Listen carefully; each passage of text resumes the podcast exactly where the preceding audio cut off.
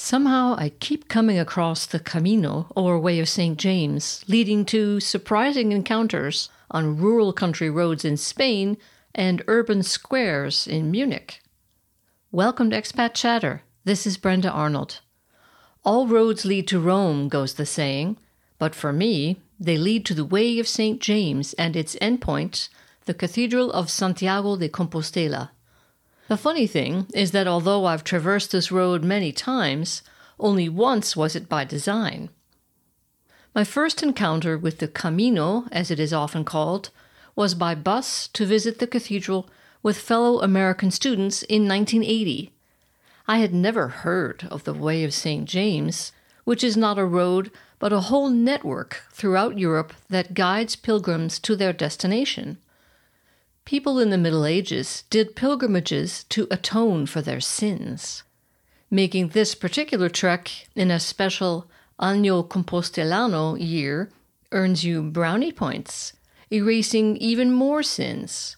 The year two thousand twenty-one was one such year, which has been extended to two thousand twenty-two because of the pandemic. So this would be a good year to do that dastardly deed you've been fantasizing about. Then take a vacation in northern Spain, and be forgiven. But pilgrims nowadays make the trip mostly for fun, often as a way to escape modern life. You can choose any random starting point, according to your ability and how much time you have. Fast forward to two thousand twenty-two, which finds me touring northern Spain with my friend Renault, driving along yet another empty road in Navarre in search of our small hotel. We keep passing people with backpacks and walking sticks.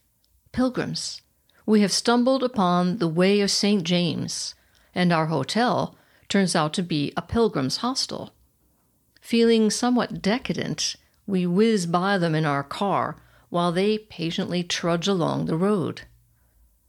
Pilgrims may have to contend with dust, fatigue, and blisters, but we have our own challenges to face.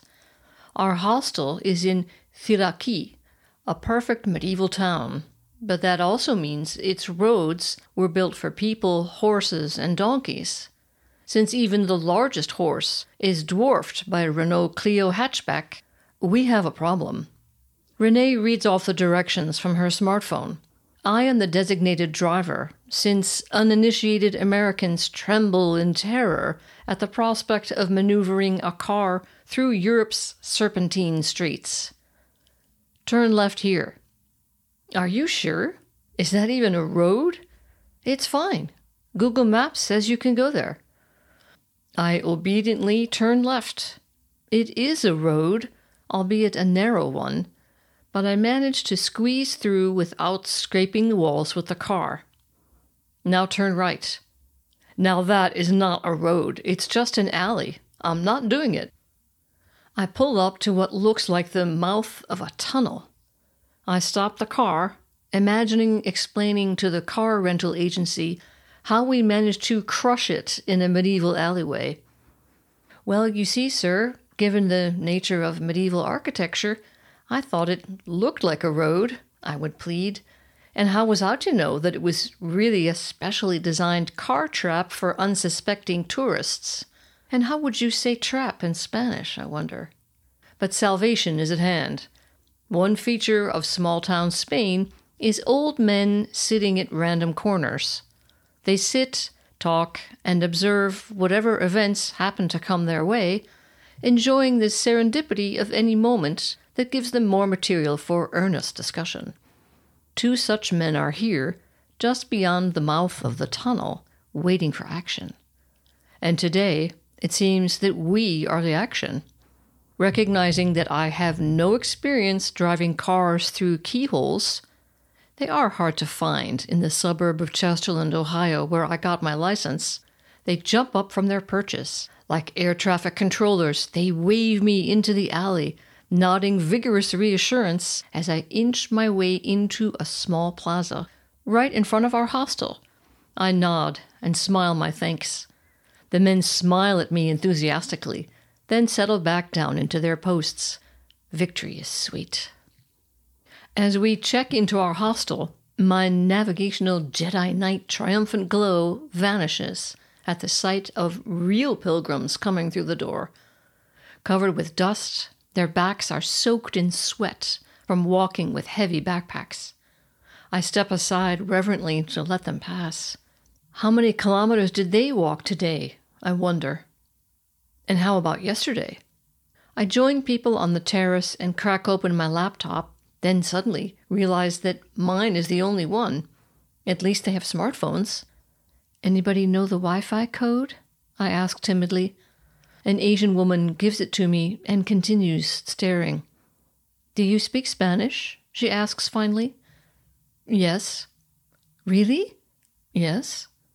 Could you make a phone call for me in Spanish? I find myself calling the Spanish hotel where she is headed to ask if they would accept a letter on her behalf.